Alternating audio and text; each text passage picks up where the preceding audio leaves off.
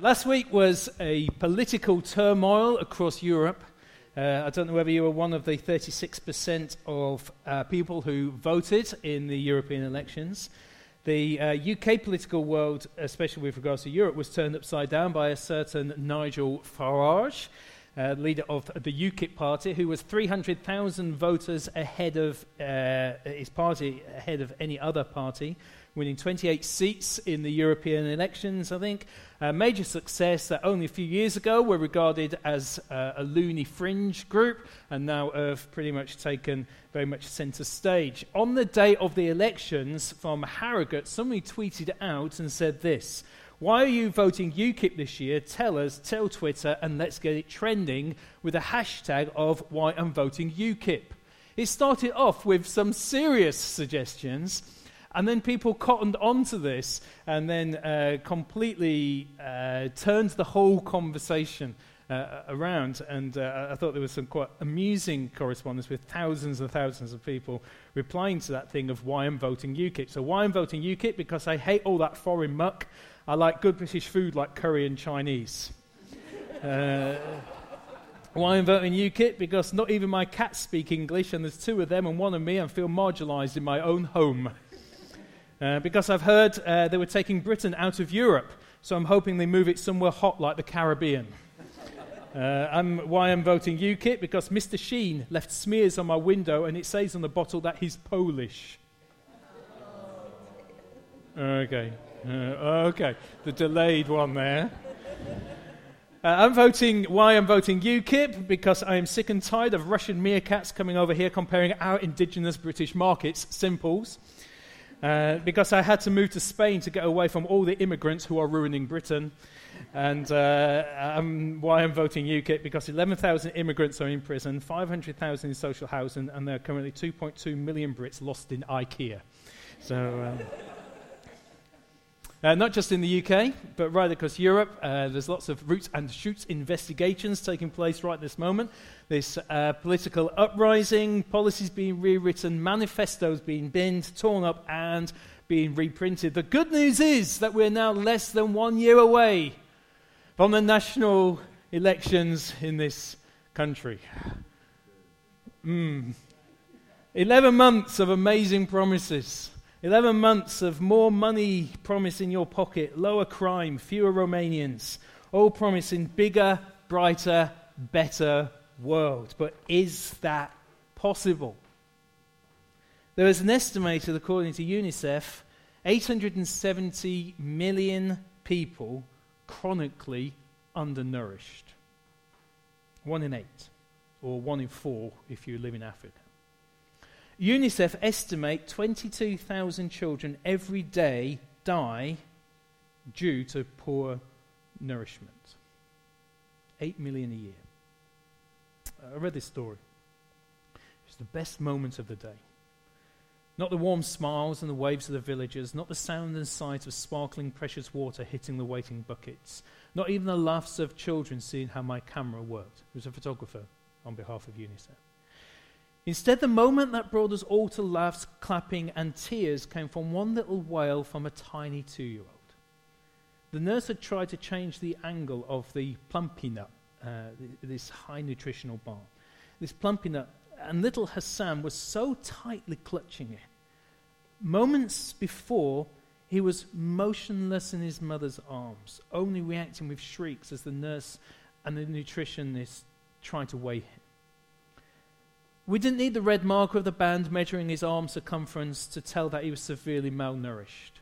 With tiny arms and legs, little Hassan looked to me much more like a small infant than a boy who was now two. At two, he weighed just over a stone, half the weight of what he should have done. Later, we followed his 17 year old mother and his grandmother back to the village to their home, sitting on colourful straw mats. With Hassan's cousins gathered around him, they told their story. They brought her son to the clinic once he became sick. For them, the food crisis is very personal. No rain meant that no harvest this year. No harvest meant no food in their storage. And if they didn't have any extra money to buy the supplies they lacked, they went to bed hungry without eating anything at all that day. It's something that had been happening often. Hassan's dad had gone to nearby Nigeria to find work, but with the insecurity in that nation, that has meant that even work was scarce. And so the family waited and hoped, and the smallest and most vulnerable, like Hassan, suffered. The diagnosis of severe malnourishment meant Hassan will get Plumpy'Nut. But first, there is the test is he strong enough to take the nourishment he so desperately needs? The aid workers, the other mothers, and Hassan's family fall silent as the little one is given the package with a vitamin rich paste. He begins to chew slowly at first, becoming a bit more forceful with the food at each bite. And then, when the health worker tries to change the angle of the packet, we hear his impatient cry Hassan has got his food and is not giving it up. For much of the day, I feel like my camera has been just another annoyance for the busy health worker. But with this cry, she suddenly turns, she looks me in the eye, and she shoots me a grin. The other mothers clap. In short, it's a good sign. In, way, in a way, we're all rooting for the survival of Hassan. He just takes his, he's, he's just taken his first steps towards a chance of growing up. Unfortunately, there's many more who have just as far to go. Like a pair of one year old twins who look on nearby. They look like newborns. The mother is thin herself, has not been able to produce milk for them. A secret she is hidden in shame until there is no way to hide anymore. The lack of nutrients is clear by one look at the little ones. And the story goes on. 50% of the world population live on £1.80 a day. Less than 1% of money spent on world weapons will put every child into school, and yet it's spent on war instead. And then we look at the conflicts that are taking place around the world at the moment. We look into Syria, government's massacres of uh, the government massacres of citizens within this civil war. Tens of thousands killed, still no solution. 130,000 estimated killed in the last three years alone, and 3 million refugees now displaced. Then we go to Sudan and the South Sudan. And the genocide of Darfur, which was mainly about 10 years ago, and the North and South, and the war ended five years ago. The South voted independence, achieved in 2011, but has slipped into civil war, which has already reportedly killed 10,000 people. 10 year old Nyagona from South Sudan remembers the last time she saw her mother. Fighting started in the middle of the night, she told us. We woke up scared and ran out to find a place to hide. And when I got outside, my mother, uh, we saw my father dead on the ground. My mother kept screaming, pulling me to run and to hide. They hid in the bush for four days, and Nyagona and her mother then returned to the village thinking that the fighting was over, but within hours, the nightmare began again. And when I was sleeping, my mother came and said we needed to run to the camp at Malakal where, where the, they would protect us. And Nyagona said outside everyone was running and screaming and many were being killed. I didn't look back, and when I reached the place, I tried to find my mother. She had disappeared. I'd never seen her again. Nyagona was alone and frightened. She couldn't find her mother. Weeks went by. She started to lose hope. She couldn't sleep at night, scared that the violence would start again if she closed her eyes. She joined a group of displaced people going to Pagak almost 300 kilometers away. These were her memories. We walked two months, little food, water. Many died on the way. We had to cross the rivers by boat or by swimming. Sometimes we would get chance to eat if we passed villages where the people weren't fighting. Poverty, conflict. Central Africa Republic, alarming levels of sectarian fi- uh, fighting. In the Yemen, several conflicts ongoing amidst, amidst political chaos. Democratic Republic of Congo, nasty fighting continues across many locations. Burma, still fighting along the borders with China. Thailand, insurgents attacking in the far south. Nigeria, in the north. The violent Islamist groups instigated repeated violence, such as bombings and massacres. Now they're killing polio vaccine workers and kidnapping teenage girls. Hashtag bring back our girls. In reality today, there are more slaves than ever estimated upwards of 30 million worldwide. In places like India, Pakistan, Bangladesh, huge amount of people caught up in debt slavery, of generation after generation of families not being able to pay back the debt, unable to free themselves.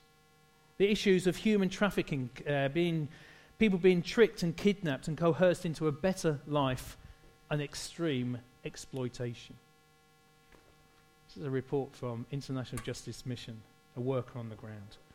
I've spent nearly 30 years in law enforcement with six of these as an IJM investigator. I've seen people suffering in the hands of powerful, oppressive criminals all over the world. But when I went with IJM to investigate child slavery in Western African nation last year in 2013, I was wholly unprepared for what we saw.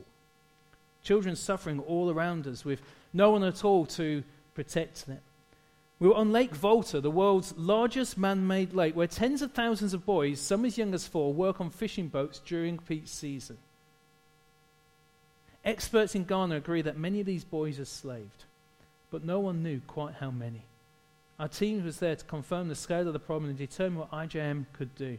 For 16 intense days, we lived undercover, started at 4:30 each morning, and we traveled to a targeted area of the lake to uncover the truth about the children working there. Talking to the boat masters, we learned how they operated. They would go to a far off village and buy very young boys, because the youngest are easiest to control. One man personally showed us six boys available for $150 each. The slave owners convinced families that the boys will be educated and receive work, but these children are not paid. They're not educated. They're not cared for. They are trapped. And soon it becomes quite easy and heartbreaking to spot them. These boys were torn, dirty, ragged clothing. Many had no clothes at all, nothing. Most of the boys had distended stomachs, skin diseases, hair falling out, open sores and wounds. Some were starving and hopefully crying as we approached. Others looked completely exhausted and their eyes vacant of emotion. We were amazed that these children could wrestle huge fish into the boats and pull massive fishing lines. Their arms and bodies are deeply scarred from the fish with sharp teeth or spikes. And if a get, net gets stuck, they have to swim down and untangle. Many of the boys drown. During those 16 days on the lake, we spoke with 780 children and found that 470 of them, 60%, had in fact been sold into slavery. I will never forget one boy named Gabriel. He was 18, but told how he was trafficked at the age of 11. Covered head to toe in scars, he said he was beaten every day for seven years by his master. There was a five year old in the boat, too. He would share the same fate. Gabriel seemed to sense we were there to help. Don't leave me with this man, he begged us. He's wicked. Don't leave us. So the girl in South Sudan, a four year old child in Ghana, malnutritioned toddlers, 270 teenage girls held by Islamic militants. They need to know a better world. What actually they need is hope that one day things will get better. What they need is not a beauty queen in a pageant saying that she will bring about world peace. What they don't need is a politician talking rhetorically of how they're going to end conflict. What they need is a redeemer. What they need is a liberator. Now, we're in this teaching series at the moment, which is Isaiah. It's not really to look at the book of Isaiah. The reason why we're using this Old Testament book is actually to point out what God is like.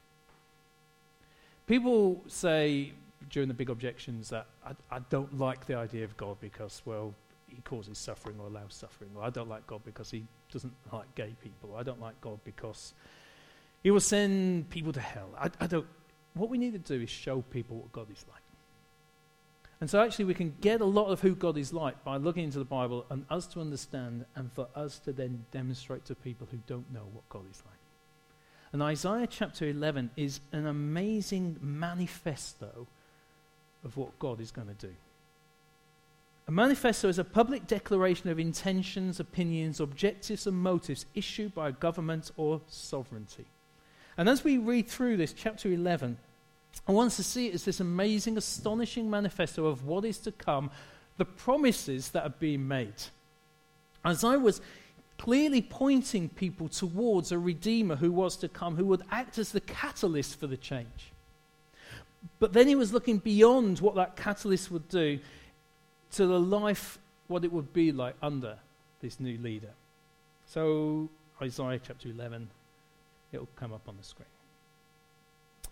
There shall come forth a shoot from the stump of Jesse, and a branch from its roots shall bear fruit. Now, if you're anything like me, when you read Isaiah, you go, what on earth is this about?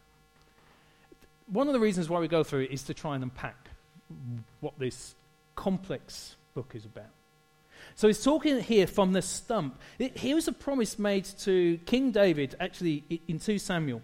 It says that, that one day, from you, one of your descendants will come and rescue. There will always be a, a leader, but, but there will come a leader one day that will come and lead this nation. But the empire would go all apart from the stump of Jesse. Jesse was David's dad. You see, what he's talking about, there'll be a remnant, there'll be something kind of gnarly in the ground. It won't quite be stubbed out. There'll be something barely in existence. It'll be the remains, it'll be the rem- remnant, but through those remains and through that rem- remnant, something will emerge that will produce great fruit. It's kind of like foretelling one day. It, it, when it looks desperate, a champion will arrive. I'm not a gardener. I'm not very good at gardening. But we moved a rhubarb plant the other day. Uh, it's a transplant. It's a posh word for chopping up this thing in the ground. And I delicately got the spade and just sliced it down the middle and then relocated it into the garden. And we thought, nothing's going to happen. It looked pretty gnarly and rubbish, really. But within days, uh, it really was within days, there was new shoots coming out of this thing. So what was one rhubarb plant has now been split several ways. There's three rhubarb plants, which are all sending out these new shoots. See, one day it looked as if there was nothing, and I was surprised. It showed no promise, but out of this nothing will one day come a crumble. out of this stump out of the remains, out of this remnant, the promise will emerge. And so, Isaiah chapter 11, verse 1 there shall come forth a shoot from the stump of Jesse, a branch from its roots that will bear fruit. And what will this leader be like? Well, he'll be humble. And the Spirit of the Lord will rest upon him in verse 2, and the Spirit of wisdom and understanding, and the Spirit of counsel and might and the spirit of knowledge and the fear of the Lord, and his delight shall be in the fear of the Lord. What is this leader going to be like? Not, not a showman, not a celebrity, not a politician, but this leader redeemer. Well, he'll be full of wisdom and understanding. He'll be doing the right thing at the right time with insight, with respect, and with compassion. He will know how to respond in the right way. This Redeemer will have counsel and might. He will be able to give counsel able to act with courage, not be dictated to by opinions, not searching for popularity, so he's not distracted by the polls. Able to act with conviction and integrity and to remain true to his convictions, even if they are not popular. What will this Redeemer be like? He will have the knowledge and the fear which will be gained from an understanding and experience shaped by learning and acquaintance and authenticity and humility born out of respect for high authority. That is the sort of leader, redeemer that Isaiah is talking about. From the stump of Jesse will emerge one day this type of leader. Let's carry on, verse 3. He shall not judge by what his eyes see, or decide disputes by what his ears hear. But with the righteousness he shall judge the poor and decide with equity for the meek of the earth. And he shall strike the earth with the rod of his mouth, and with the breath of his lips he shall kill the wicked. Righteousness shall be the belt of his waist, and faithfulness the belt of his loins. With righteousness, right living, he shall judge the poor. He will actually be the advocate of the poor. He's not going to be corrupt. He's not going to be open to bribes. He's going to be standing on behalf as an advocate for those who are poor, and with equity and with fairness and impartiality, he's going to deliver justice. This is good news for the poor. People who are standing on behalf of the poor, acting on their behalf. And that's the hope. The hope that one day there will come a day when poverty is no longer an issue, where resources will be distributed with equality and with fairness, not loaded to the rich, not determined by the fact that you were born in a certain nation, not determined by what passport you carry in the pocket, but shared out equally without prejudice or without bias. That is the hope. That's the hope that one day sex traffickers and violent pimps and warlords forcing children into children's armies will one day face a penalty for their crimes, where the militant will have to give account for kidnappings, where judges will have to give explanation for why they passed unjustifiable death sentences. That's what the victim needs to hear. That's the hope. That's the sort of uh, world that Isaiah is now prophesying. He is looking through uh, kind of these eyes and looking beyond and going, look, this is the world. This leader who's going to emerge from the stump of Jesse, what seems to be out of nothing, he will emerge and will bring fruit, and the fruit will be justice. He will come a leader who will deliver all of this. And in that day, we will then live in a land which is fair, which is non discriminatory, it's impartial, which is honest, which is upright, which is decent, which is good, where you won't have to beg for food or have sex for money or be subject to an enslaving debt you cannot pay. That's the sort of world that we are going to be living in. And that's the promise. One day from the stump of Jesse will come one who will bring justice. Read a tweet the other day from uh, Paul Kerensa. Some of you will know him, comedian We've had him in the life of kings. Uh, you follow Andrew, and he follows all these highly intellectual, very clever people. I follow Paul Kerensa. And uh, Paul was very insightful the other day. He said, Every night I watch the news, and more and more it seems the world has gone stark raving mad. Meanwhile, I clown around. What a strange planet. Mike Pilavachi, well known Christian leader in this country, said this a few days ago I dream of a better world where chickens cross the road without their motives being questioned.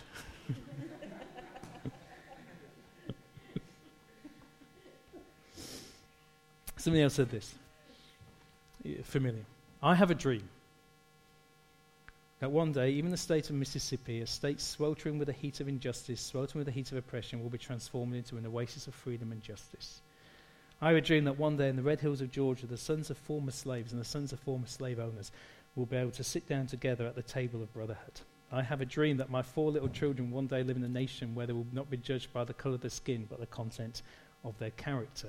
I have a dream today. Famous words by Martin Luther King. Isaiah had a dream. Let's look at Isaiah's dream.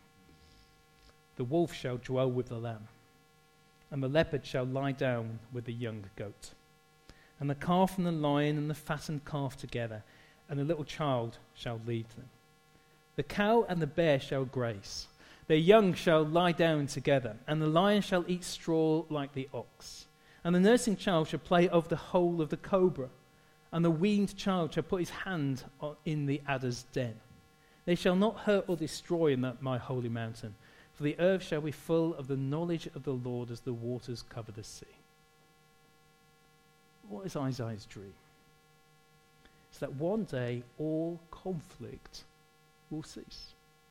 No war no enmity, global peace, global shalom, paradise regained. When you're caught up in the middle of world conflict or even local tribal conflict, when you are, I guess, one of the three million people who are displaced in Syria, when your family is being ripped apart because of these issues, what do you need to hear at that moment?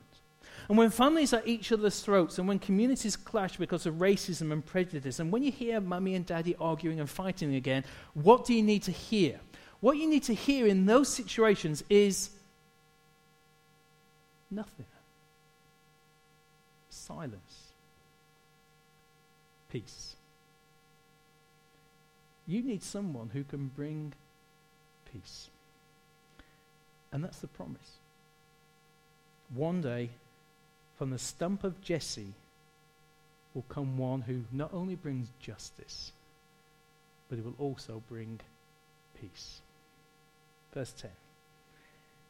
In that day, the root of Jesse, who shall stand as a signal for the peoples, of him shall the nations inquire, and his resting place shall be glorious. In that day, the Lord will extend his hand yet a second time to recover the remnant that remains of his people from Assyria, from Egypt, Pathros, Cush, Elam, Shinar, Hamath, and from the coastlands of the sea, which clearly means Seaford and Eastbourne. Verse 12 He will raise a signal for the nations, and he will assemble the banished of Israel, and gather the dispersed of Judah from the four corners of the earth. And the jealousy of Ephraim shall depart, And those who harass Judah shall be cut off. Ephraim shall not be jealous of Judah, and Judah shall not harass Ephraim. Then verse 14. But they shall swoop down on the shoulder of the Philistines in the west, and together they will plunder the people of the east, and they'll put out their hand against Edom and Moab, and the Ammonites shall obey him, and the Lord will utterly destroy the tongues of the sea of Egypt, and will wave his hand over the river in his scorching breath, and strike it into the seven channels. He'll lead people across in the sandals, and there will be a highway from Assyria for the remnant remains of his people, as there was for Israel when they came up from the land of Egypt. And you're going, what on earth is that about? What's going on here? It's a gathering of the nations on the north and the east and the south and the west. And those who are standing in opposition to the nations are going to be defeated. This is Isaiah looking ahead into the future. And even the reference at the back end of that chapter where he talks about drying up of the sea and coming as I did from the people of Egypt, it's a reminder of God has a rescue plan, that he's going to be drawing his people together, and the enemy that stands in opposition is going to be defeated. So not only do we see that justice is going to be part of this new kingdom, not only do we see peace is going to be part of it, will also see that liberty and freedom. Uniting the nations to him, giving victory to the enemies, bringing out the captivity which they have suffered. Just like he did when he brought the people out of Egypt, he'll bring people out of captivity into freedom. It's the hope of liberty. And when a four year old child on a lake in Ghana is pulling up the fish, and when Nigerian girls are facing their kidnappers as they wake up every morning, what do they need to see? They need to see the captors being overthrown and defeated. They need to be brought back home. And that's the hope. Those who were displaced, those who have been removed, those who have been separated, will one day come home. And one day, from the stump of Jesse, will come one who will bring liberty, who will overthrow the captor and bring us into this freedom. Isaiah is putting in this amazing picture a future world that is going to be characterized by justice and peace and liberty. And in order for such a world to exist, you really do need to have a champion. And the champion who's going to bring that all about is his champion that he says, from the stump of Jesse will one day. Otherwise, just empty words and an election manifesto. There'll just be false promises of a better world being made. Who is this stump of Jesse? Who is Isaiah referring to? Well, you've got to follow that down. Fast forward Isaiah 700 years or so, and his name, Jesus. Who was broken, born into this broken empire that was barely non existent with the people dispersed. And yet, this tiny baby born. And people say, Does he have the credentials? Does he have what it takes? Is he that kind of leader? Well, he was full of wisdom and understanding. He was full of counsel and might. He was full of knowledge and the fear of the Lord. So he certainly had the credentials, but does he have the capability to do what? To bring about justice and peace and liberty? To be honest, that's exactly what Jesus has already done. On a personal level, that's what Jesus has done. And the strangest places of all that he did that was through his death on the cross. You think, justice? How did the cross bring justice? Surely it was just like, it was so corrupt. He was so framed, was this Jesus. He, he, he was set up. The, the religious, hypocritical leaders of the day, they maneuvered it and set him up. It was such an unjustified death. How can you say there was justice? It, it wasn't justice for Jesus, it's actually justice for us. Because what happened at the cross, so here was an innocent who was being blamed and found guilty and suffered the ultimate by being killed. But now he's arguing before God to say, You can't accuse those people. Why? Because someone else has already paid the price for them. Justice. I, he's now crying out justice for us on our behalf, saying, Look, look, they might, you might think they're guilty, but they're not guilty because someone else has already paid the price for that guilt. I am the one who's paid the Christ, and now I want justice for these people. It's good. This is what the message says, Hebrews 12. The murder of Jesus, this homicide murder that cried out for vengeance, became a proclamation of grace. So justice was achieved at the cross. What about peace? Romans 5, therefore, since we've been justified by faith, justified, this is legally declared not guilty. As a result of justice, we've been legally declared not guilty. We have peace with God through our Lord Jesus Christ. That, the wording of that is so important. It's the peace with God, it's not the peace of God. What we're not talking about is just that inner feeling of tranquility and calmness and security. We're not. It's peace with God. At one time, there was enmity. At one time, there was conflict. The relationship that we had with God was broken until Jesus brought peace. He ended the conflict, He resolved it. And what was broken, He repaired. He mended it. The bridges that had been knocked down, He has rebuilt. And what about liberty? Romans 6. Our old way of life was nailed to the cross with Christ. A decisive end to that sin miserable life. No longer at sin's every beck and call. What we believe is this if we get included in Christ's sin conquering death, we'll also get included in his life saving resurrection. All your lives, you've let sin tell you what to do. It's been this master, it's been this controlling influence over your life. You've allowed sin to control you like this, but thank God you've started listening to a new master, one, who commands, one whose commands sets you free to live openly in his freedom. So at the cross, he has brought justice. At the cross, he has brought peace. At the cross, he has also bought our liberty and our freedom. Not only did Jesus have the credentials, he also has the capability, and he came from the stump of Jesse. And if I was voting, he'd get the tick in the box. In the future, what he's done for us, the manifesto promise, is that one day he would lead us into a new earth and a new heavens and a new way of life. One that would be characterized by justice, peace, and liberty. People ask the question what is God like? I reckon this passage gives us a good indication. That is a God who's going to put everything right with honesty, integrity, and kindness and justice, where peace will reign without hostility or enmity, where liberty will be enjoyed because slavery and exploitation no longer exists. That's the sort of God we follow. It came from the stump of Jesse. It was always foreseen. It was always promised. The manifesto was written, but he's delivered what the people in the boats need, what the captives in Nigeria need, what the malnutrition child need, is a redeemer. What mankind needs is the same. We all need a redeemer, but with the hope and the promise that one day things will be better. And that is the hope and the confidence that we have because it's already been demonstrated in Jesus. So, how do we let people know this? We need to let people know.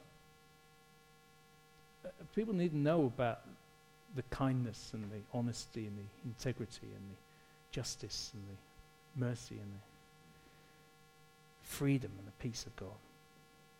Well, a couple of ways by being the most generous community that overspills and blesses and faces poverty and tackles injustice. If people want to know what God is like, we need to be his foot soldiers on the ground who are showing people what God is like by being the most generous people to tackle injustice.